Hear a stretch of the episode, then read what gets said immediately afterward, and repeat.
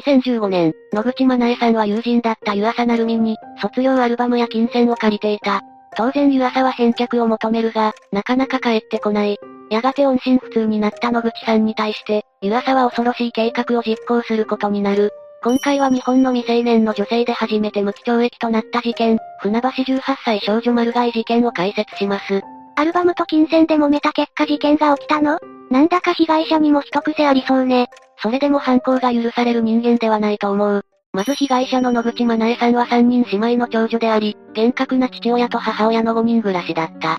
家族仲は良かったようで、近所の住民の話では家族で仲良く出かける姿がよく目撃されている。問題のある家庭ではないということね。飛行とかはどうだったの？野口さんは妹たちの面倒見が良く、会うと挨拶を絶対にするなど礼儀正しい子だった。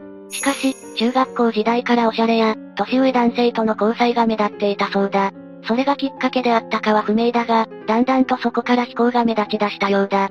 この頃には万引きで補導されたこともあったらしい。厳格な父親の反発かしら、なんとか立ち直ってほしいものだけど、残念ながら、野口さんの飛行は高校時代を境にエスカレートした。野口さんは高校を中退した後は千葉市内の繁華街で派手に遊ぶようになった。特に後に事件の引き金となるホスト遊びもこの頃からだ。高校生の年でホスト遊びせいぜいが家でと無断外泊ぐらいかと思ってたわ。野口さんは路上でイケメンホストに客引きされ、舞い上がったそうだ。それでそのホストが勤めるホストクラブに足客通うようになったんだ。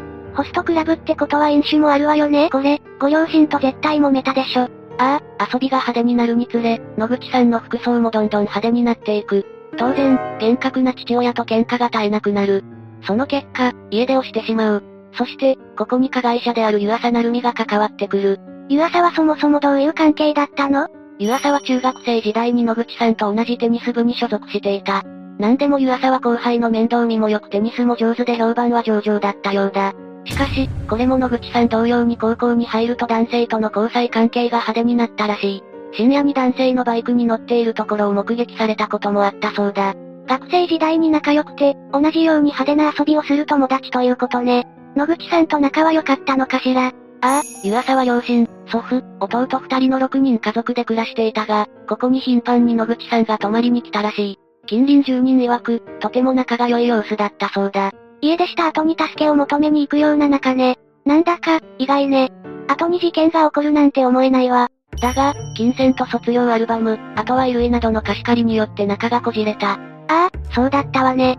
でも、家出したからってそんなにお金借りるものかしら？家出気味の野口さんだが、実はホスト遊びを継続していた。異中のホストからお小遣いを無心されることもたびたびあり、高額の注文を行ったりもしたそうだ。あの、野口さんは高校生の年なんですけど、そんなお金あるんですか？ない。それゆえに風俗店に勤務するようになった。そしてその金で異中のホストをナンバーワンにするために貢ぐ生活をしていた。だがそれでも足らず、友人らに多額の借金をして貢いでいたというのが実情だ。野口さん、典型的なホスト狂いじゃないの？いや、お金もこの流れで湯浅に借金したことは分かったけれど、卒業アルバムは？卒業アルバムは、キャバクラや風俗店での面接に使う身分証明書として必要だったんだ。ただ体験入店だけしていかなくなることを繰り返していたため、店ごとに卒業アルバムが必要になった。卒業アルバムは、体験入学してばっくれたらお店に預けっぱなしということね。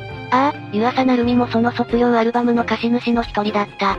ちなみにだが湯浅の他にアルバムもお金も多数の友人から借りていた。だがお金も、アルバムも返す当てがないので催促が来たら逃げて回っていたんだ。そのお金でホスト遊びしてたらさすがにイラッとするわね。だが湯浅はイラッとでは済まなかった。湯浅成美は肉体関係にあった主犯格の井出勇気にあることを相談した。何？お金を取り戻す方法？近いな。正解は野口さんを拉致して金銭を奪い、その上で殺害する計画の相談だ。全然違うんですけど。4月18日夜に、湯浅からの相談を受けていた井出は、仕事仲間で友人の中野翔太に野口さんの殺害方法について相談した。この段階で、井出は人が埋められる場所や、殺してから埋めるか、埋めて殺すかなど詳細を詰めていたようだ。それに対して、中野の方から運搬の容易な生き埋めが提案された。やめようとか、通報の話はなかったのか。いや、三人とも危機感は薄かった。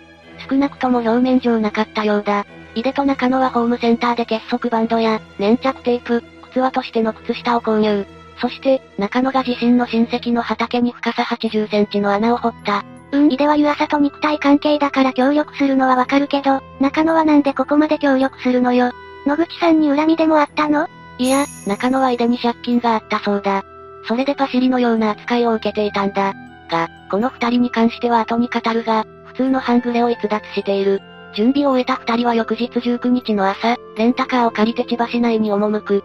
そして仕事が終わった湯浅と合流した。実はその日は、かねてから野口さんが通い詰めていたホストクラブで100万円のシャンパンタワーをやると言っていた日だった。金遣い荒すぎないそれに火に油を注いでいる気がするわ。その日に合わせたかは不明だが、3人はホストクラブで待ち伏せた。しかし、待っていても野口さんがホストクラブから出てくる様子はなく、店に確認してもいなかった。なので、湯浅は友人の少年に会いに行き、そのまま少年の車に乗り込み、野口さんの捜索に向かう。井出祐樹と中野翔太はレンタカーを運転し、捜索を続けた。この少年は巻き込まれたのかしら？そう言えるが、本人は事前に湯浅に LINE で犯行をほのめかされたことがある。彼は参加を望み、止める湯浅に対してそういうの大好きと返信したそうだ。計画立案には加わってないけど、少年は3人と変わらないということね。その少年を加えて、4人は野口さんを探し回る。実は野口さんはホストクラブにいたが、その後友人女性2人と千葉市内のホテルに行き休憩していたんだ。この行方を把握した湯浅らはホテルに直行した。すごい執念だわ。探している途中で頭が冷えたりしなかったのね。彼らは、野口さんが友人女性とホテルから出てきた午後10時頃、進路を塞ぐように車を停車させた。その場で湯浅は野口さんに対して音信不通と、返却がないことへの怒りをぶつける。だが野口さんは携帯の電源が切れたなどとごまかし、今から仕事があると言って逃げる素振りを見せた。鼻から計画された犯行だけど、怒りを煽るような真似はまずいわ。結局、野口さんは関連して車に乗ってしまった。数分後に湯浅らの必要さを聞き及んだ野口さんの友人女性が連絡したが、すでに電源は入っていない状態だったそうだ。行動が早いのが怖い。腐っても計画犯行だからな。それで車に乗った野口さんは拘束され自由を奪われる。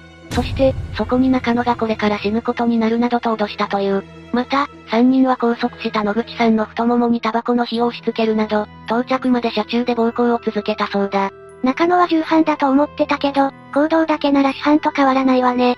正直に言えば、湯浅の友人少年以外は主犯のようなものだ。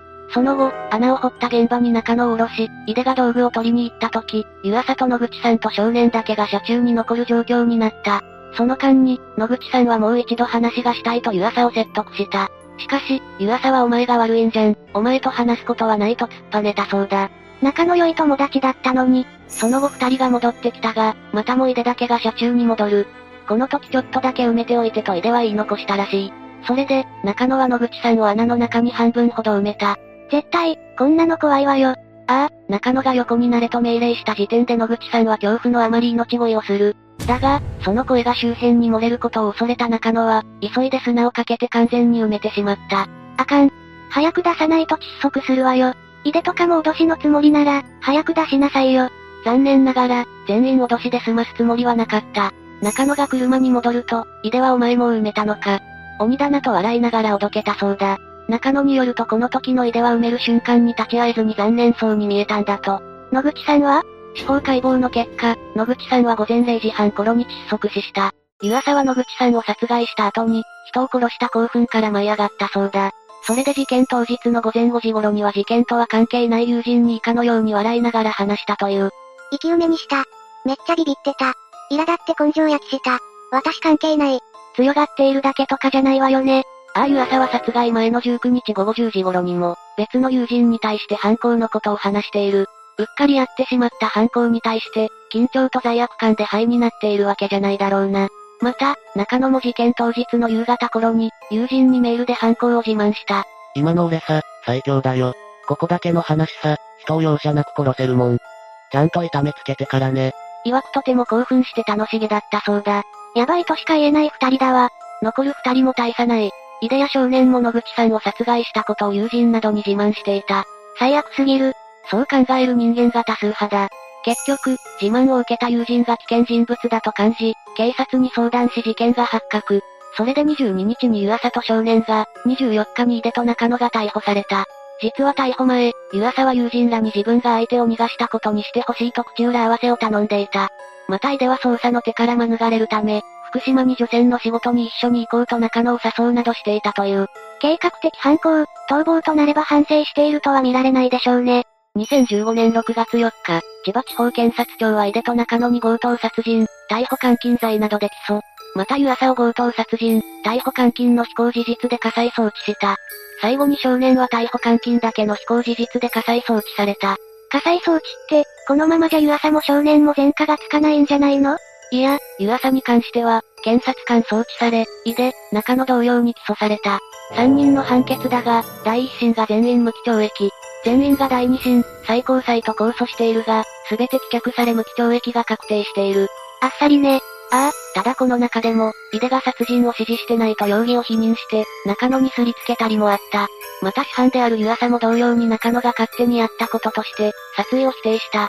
それはさすがに無理があるわよ。事件の前から殺す殺す言ってて、信じる人なんかいないわ。当然これを受け入れることはなかった。また、湯浅の裁判だが非常に物議を醸した。やっぱり、未成年で女性に初の無期懲役は難しかったの？いや、それもあるだろうが、単純に態度がひどかった。反省が見られないことはもちろん、湯浅は裁判中に、遺族への謝罪はないとはっきり言った。自分は価値観が狂っているので、立ち直って今回の事件が重大なことだと理解するまで何も言えない。自分のことでいっぱいいっぱい。とも答えている。やっぱりこの子が一番ヤバいかもしれないわ。この回答が影響したかは不明だが、犯行の計画性と、残忍性が指断され無期懲役が下ったんだ。また湯浅に対して、野口さんの父親がはっきりと死刑を求めると述べたことも有名だ。最近の無期懲役は簡単に出れないから、本当に死ぬまで塀の中だわ。さて、以上が事件の解説だ。仮にも友達にここまでのことをやったものね。マジでヤバい奴らだわ。ちなみにだが、中野は知能に軽度の障害があったらしい。それでお金を使い込んだりして弱みがあったそうだ。だとしても上場借用できる事件じゃないわよ。そうだな。最後になりますが、被害者のご冥福をお祈りします。最後までご視聴ありがとうございました。